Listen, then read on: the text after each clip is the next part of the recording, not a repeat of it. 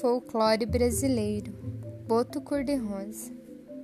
A lenda conta que em noites de festa junina, o Boto se transforma em um homem lindo, todo vestido de branco, que deixa as águas em busca de atrair as moças bonitas e conquistá-las. Antes do dia amanhecer, ele entra de novo no rio e se transforma em um lindo boto cor-de-rosa.